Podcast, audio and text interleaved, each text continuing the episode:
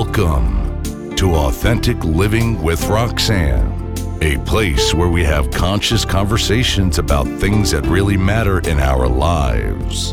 And now, here's your host, Roxanne Derhodge.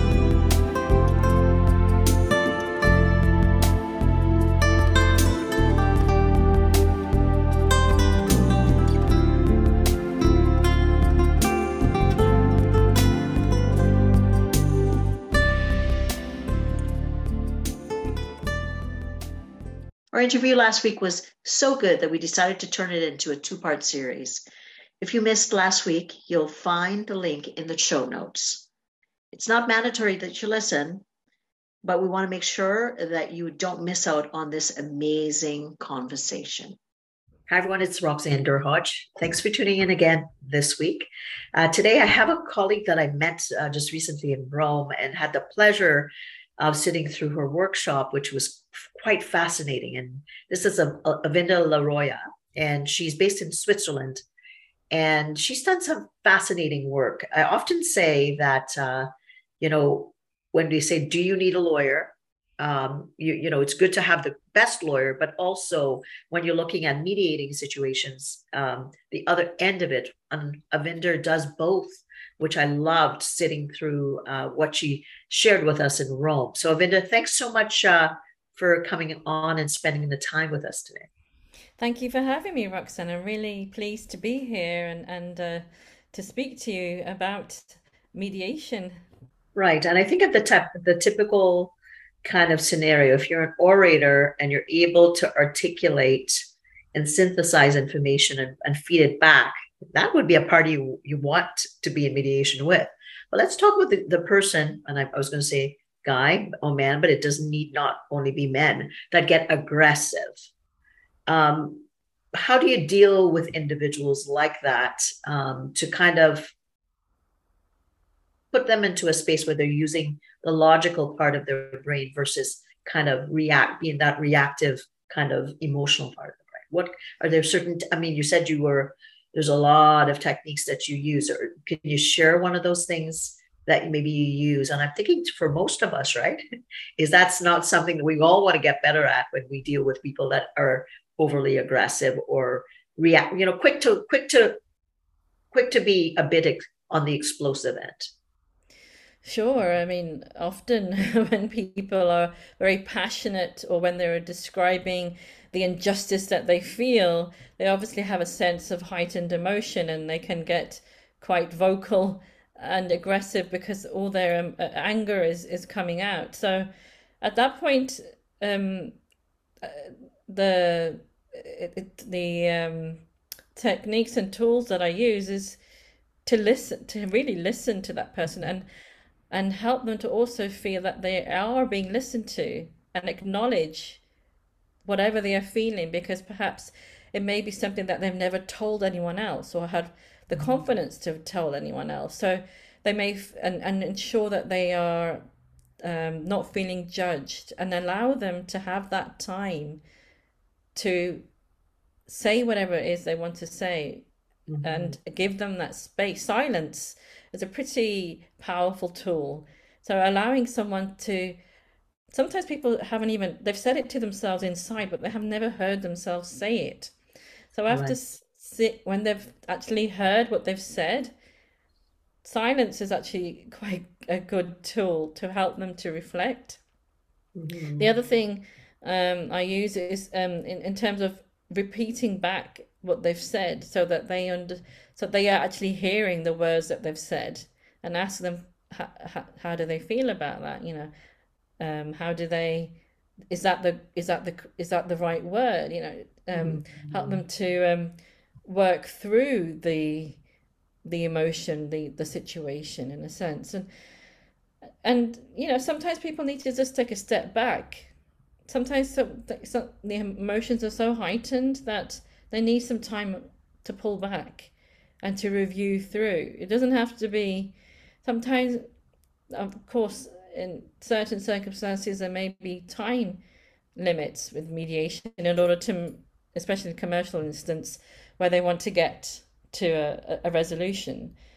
because of you know it's impacting a project or it's impacting a deal but um perhaps when it comes to like um employment disputes mm-hmm. workplace disputes i often um give the parties a few days because um, i often uh, interview uh, and, and have individual sessions with the parties in dispute to understand from their point of view what's going on and then i give them the time to reflect before we bring we come together as a group.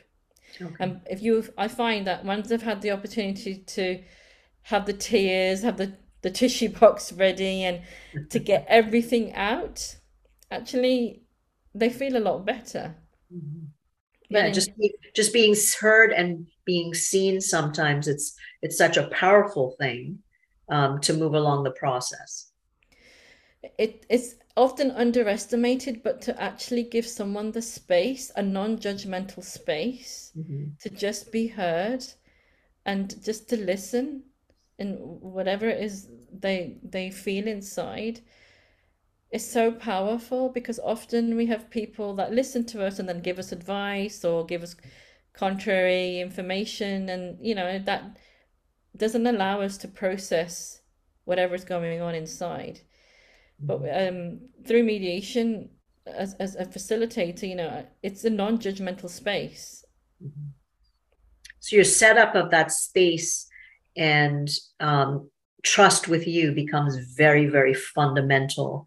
And it really depends from listening to you. Um, you know, with me as a psychologist, it, you know, that's the, you know, I always say the first rung of the ladder is when I'm coaching or, or seeing someone in practice um, is that I often say they're they're checking me out, right? It it takes them, um, and it's not it's not personally about me, but it's about everything that they bring with them through you know how many years of their life and that imprint.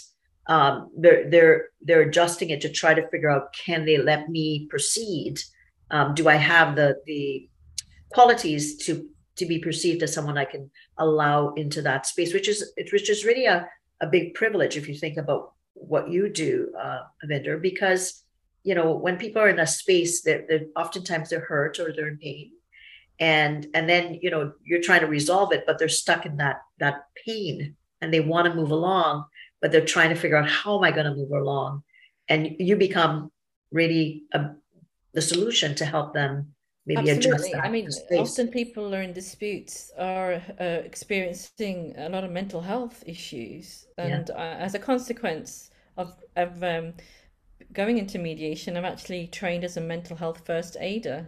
Mm-hmm. Because oftentimes I've noticed that, especially in, in workplace conflicts, that people are really facing trauma a lot of trauma, and there are um, are instances where people are, are also experiencing PTSD, and so if someone is in that heightened sense of of mindset, there is no way they can communicate effectively in a mediation to to settle the, the situation. So, as a mental health first aider, I've, I've had to learn to um, uh, to recognize those signals. Mm-hmm. Because that meet at that point, I would stop the mediation and, and encourage them to get professional help because I'm I'm not a you know yeah. an expert like yourself in that and sometimes how um, people don't recognize that they are in that situation because they are you know some people are always heightened they really they can't they're agitated and the because of the situation. And then yeah, they're not aware that it's abnormal. yeah. by their company yeah. but they're not ready for it. Absolutely and they they're not to. realizing that this um, stance that they're coming forward to it's it's um, it's not healthy because if it's sort of a space that they've lived in for a long period of time um, you know to them it's like what do you mean? I've, I've never experienced what you're talking about. So it makes sense. So obviously at that point mediation breaks down and you're looking at referring that person to get the supports to maybe return when they're in a better psychological and emotional state to be able to to proceed along uh, the process.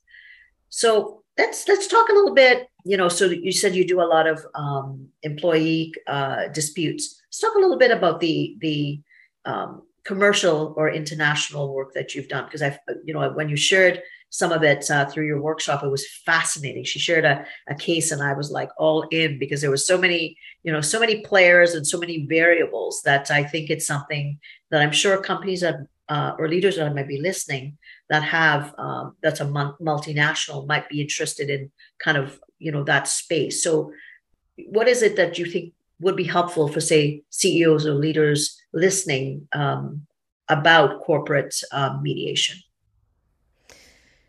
Well, um, thank you for the opportunity. So, with the mediation, um, I think in current, uh, looking at where we are as a world right now, we've come out of a, a an incredibly unrealistic period of time with the COVID pandemic. It's affected us all worldwide. Um, we are all going through incredible economic challenges, and as a consequence, businesses are having to make decisions and move trying to figure out ways to move forward. In in i mean businesses have often and ceos and manage, managers have had to make decisions um, in various economic cycles throughout the years. But what we are facing at the current stage is um, unprecedented in, in so many ways uh, because the usual tools and the usual systems that we normally use are kind of not working. And I don't know whether you follow English politics. We have had um, further um, issues um, with the the merry-go-round that's been happening with the, the change of of um, premiership, and hopefully, fingers crossed, things will smooth out now.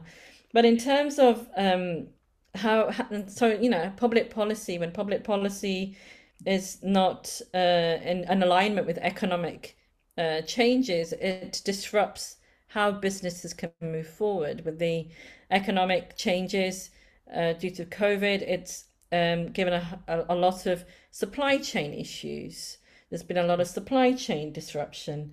Um, and as a consequence, many uh, companies, many startups uh, with investors are having um, the uh, mediation can be used in terms of helping to um, just have those difficult discussions because obviously um, startups uh, growing and developing in this economic climate is a challenge uh, in some sectors. And investors obviously want to get a return uh, an economic return. So how do you have those difficult conversations? Sometimes um, there are issues where um, there may be a, a, number of projects that are um, on the table, but because of the lack of economic clarity or um, the disruptions to the to the supply chain, there is a clash between what the management want and the board want and what investors want.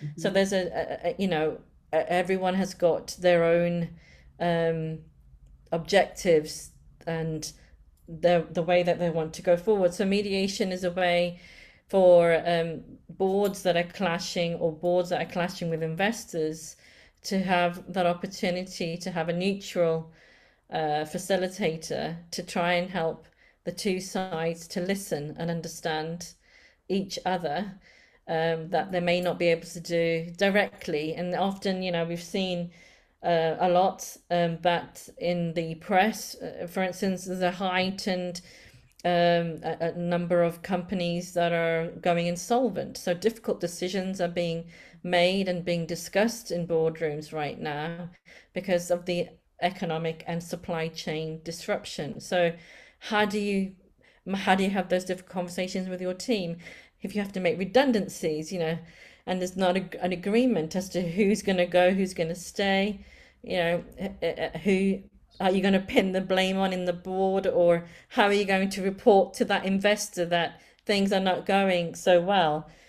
And if often, you know, managers, board members, we all are trained in our technical abilities. Um, and often it's technical people that become promoted to managerial or board member roles. But that doesn't necessarily mean that they're great communicators or great facilitators of discussion or negotiators. And these are specialist skills.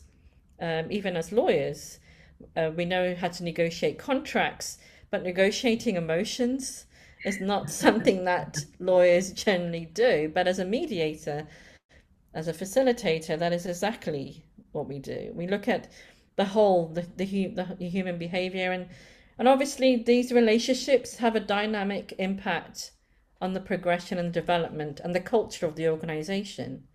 And without having these difficult conversations in a in a in a um, in a, a, an environment where people can speak up without judgment and having that uh, ability to speak up you know a lot of companies now are, are, are having to comply with esg mm-hmm. environmental social governance so a lot of difficult conversations are happening due to that as well and um, there's been a lot of um, uh, cases where um, companies who are saying that they are green have green credentials. Um, it they it's not exactly that true. So you know the, the term used for that is greenwashing. You know how do you deal with that as a board? How do you deal with that as as a company? Because then that's come out to your client to your customer base. That, and your and your culture too, because you may be attracting people that are you know completely buying into the company or wanting to be associated with the company and then if they're not living that value that they say they're living that could really on a on an international stage uh, create that perception of the of the brand and like you said your your customers and who how are you going to build that business so, yeah so as a mediator as a facilitator you're actually helping to facilitate dialogue with the stakeholders your mm-hmm. known stakeholders and those uh, unknown stakeholders. In the case that I went through in Rome, you will remember that I talked about stakeholders and um, the ones that the company hadn't even acknowledged or mm-hmm. had even thought of. There were indirect stakeholders which had an impact in how the company was perceived and how you know they were able to move move forward with that particular dispute because it it uh, impacted many communities mm-hmm. and uh, uh, people even outside of that country if you remember so right i know because it was it was very uh, multifaceted. You had two companies and then there was manufacturing elements in different countries and you know all the the ripple effect. And that's what i found really i really enjoyed that because i thought you know you think of a you know like a pebble in a river but quite literally there was reverberations from lots of different elements and how you had to work with all the different elements to kind of you know understand what it would take to move them along. And that's that's sounds like it's it's a lot of work so when you're working with something like that Avinder are you um, are you processing it with a team or you you know once you've had these meetings and like you said you interview all the people involved all the people involved board um, management, sometimes labor, all those things. Are you um, going back to, uh, say, a colleague or that you're synthesizing this with, or you kind of going through the process yourself before you kind of proceed on to the next step? It's a mixture of the two. Certainly, you know, unlike an advisory role where you don't get get impacted with all the emotional stuff that's being brought forward, um, you you do need to take that that space to mm. uh, re uh, center center yourself for sure. Mm. Um, and yes, uh, certainly I work with co-mediators and, and other experts um, as an, uh, when required. Each situation is different, so I certainly like to work as a team um, in in resolving uh, issues if required. It, it, depends on the on the situation. I mean, the, remember the example I gave? We had three different mediators in that instance, yes, and each yes. one had a different approach. Mm-hmm. So and and a different way of viewing the dispute, and and this is where uh, having uh, un, being unbiased and being aware of your own um, limitations in a sense. If you if you feel uh, strongly about a particular situation, then it's unfair for the parties if you think that you can be independent because mm-hmm. you yourself should be honest with yourself and say, well, I can't deal with this because I have a strong opinion about this situation. And that way you're not independent and impartial. So you do so you're like looking for internal integrity. Yeah like an so internal conflict gonna... that you're kind of saying this is kind of feeling like I, I kind of can see this person's position more so and I, I don't know that i can create the space to move fr- from that. At that point you would say to the company or whatever that you're going to bring somebody else on uh, to help you yeah, out you have to be this is where self-awareness and constantly working on your own biases and your own thought process is is so important because mm-hmm. as as you go along and, and it's a journey with peace building things that may have affected you before may not be the case uh, you know further down the road because you've learned to i mean i'm sure it's the same when you were first absolutely, absolutely absolutely because we when we train um, as psychologists we go in you know there's transfer you I'm sure you guys probably have the concept, or maybe it's the same term, transference, countertransference, where the client can say align to you because you remind them of their sister, um, who maybe wasn't so kind to them or whatever. It's the same thing, or even us. Um, the other way is countertransference, where we're having um, a reaction based on a, a frame of reference in our life.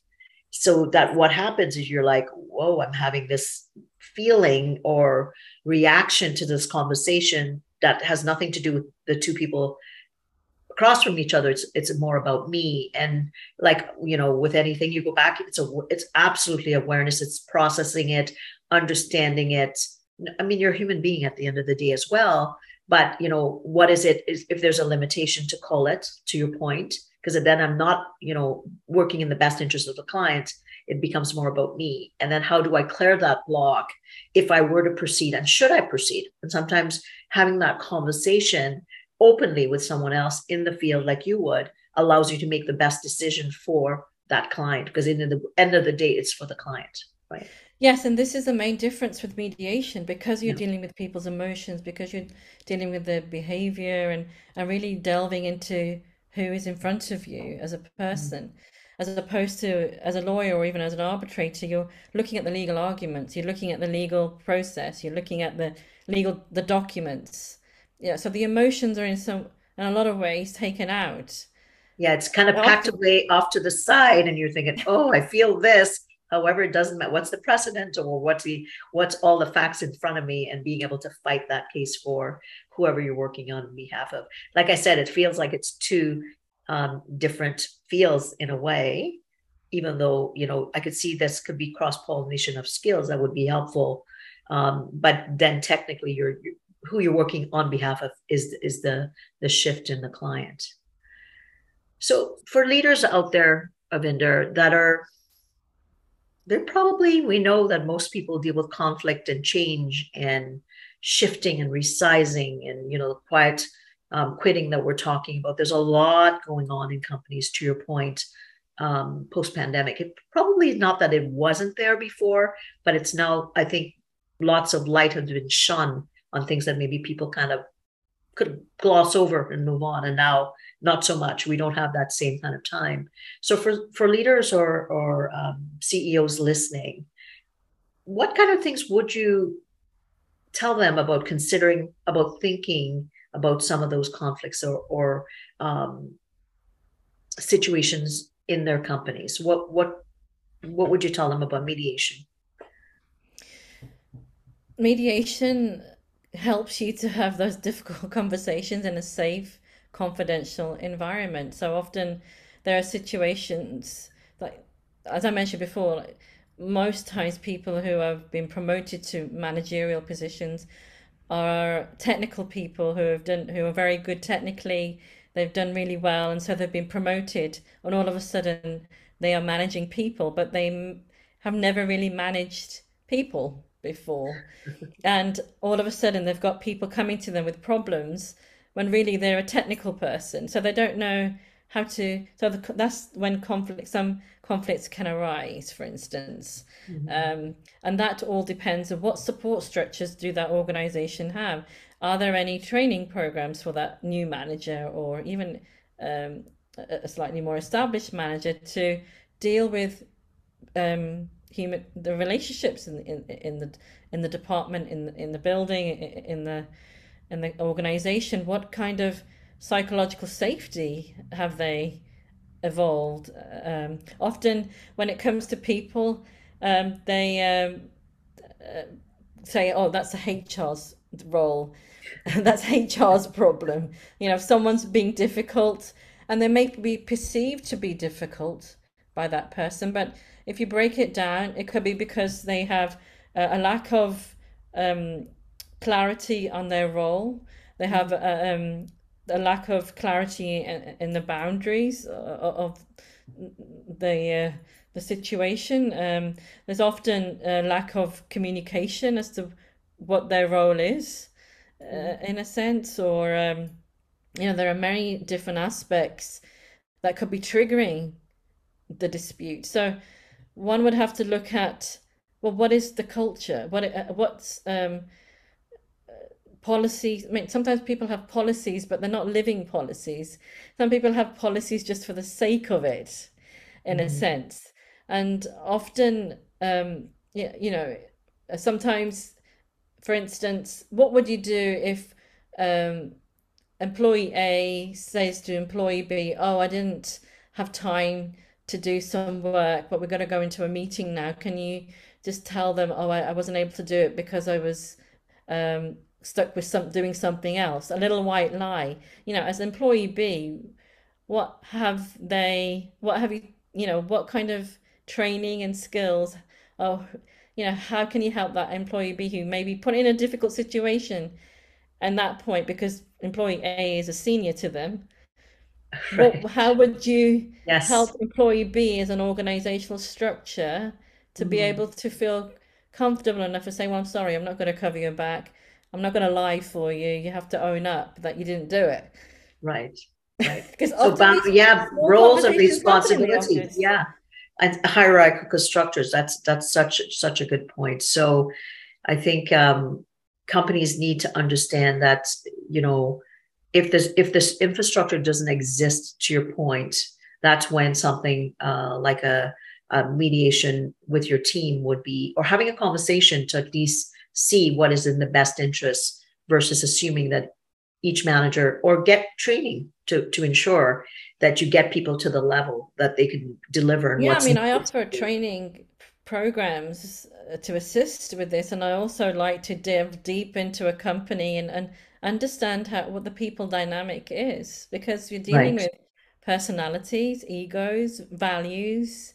Often we have mission and value statements as companies, but we're what does that actually mean when it comes down to the ground? And how right when the rubber hits the road like they say how does it translate and how are, are people acting in accordance with those mission visions values? Um, you know you're, you're right often a lot of companies i work with it's out of alignment it's kind of the thing they put on the wall but mm. when when uh, you have difficult situations it's not what people are, are referring back to. So reality is one and day to day is another. Um, and then, of course, then you get into that tumbleweed where the little things become bigger things, and then you know you're having a lot of landmines throughout the company, and then you know what what happens to your your you know people managers and your HR and what's happening to the bottom line at that point. It's a bit of a you know. I've just recently to... written an article which is on my blog now. If you want to have a look, it's all about why employees find it difficult to speak up Okay. Well, you know what? That if you provide that, we can we can actually add it to the show notes. Ravinda, this has been amazing as usual. After sitting through a workshop, I I had such a good time, and we were able uh, to spend some time and get to know each other uh, um, in person. So, where is it that you would like people to get a hold of you if they wanted to find out further about some of the things that you're offering?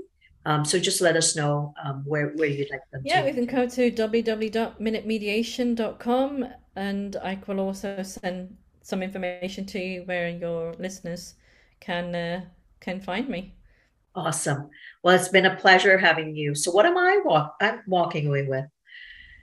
You know, most of us are technical and we have been promoted because of technical skills. Um, but actively listening to not give solutions is something that I think uh, most human beings need to continue to work on. I know it's something uh, that I continue to work on um, in, in my daily life, not just at work, but also at home. So to think about that is like, you know, how is it that I give myself the time to try to really listen? And if you're not so good at it, try to take some time and practice it. Um, maybe not, don't practice it with your most important client, but maybe practice it with somebody that uh, you know is a trusted person that could give you some feedback. Um, so again, thanks for tuning in. If you're wanting to find out more about your relationships, uh, you can go to roxannederhodge.com uh, forward slash quiz. There's a quick quiz that you can do to kind of see your level of connectedness or authenticity in your relationships, either at work or at home. And we'll send you a little mini report so you kind of know uh, where you stand with maybe some next steps. So again, Avinder, thanks so much. And for everyone, we'll chat with you next week. Take care. Thanks for tuning in to Authentic Living with Roxanne, creating the space for positive, healthy change. Roxanne is a keynote speaker, psychotherapist, and coach. To work with Roxanne, visit roxannederhodge.com slash blueprint. We'll see you next time on Authentic Living with Roxanne.